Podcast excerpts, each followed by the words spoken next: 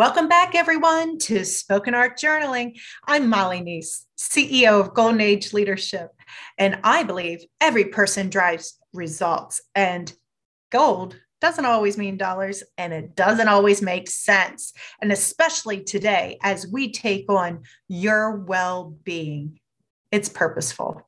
So that is gold too, right? What does Ben Franklin say? The first health as well yeah, I love my Ben Franklin. You can tell. but what I love about this is your well being. This is spoken art journaling, our uh, journal number 23 in season two. So, where we're going to focus is you have your spiritual health, your mental health, your physical health, your financial health, and your purpose health.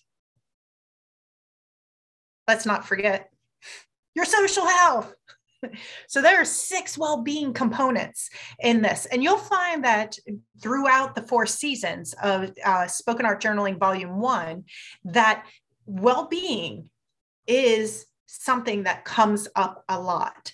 Why?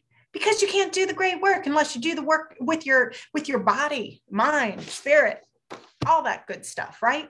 So what one thing again, you see the theme. We're going from one word last week to now it's like one thing. What one thing can you do to enhance your well being? Remember, spiritual, mental, physical, financial, social. One thing. That's it.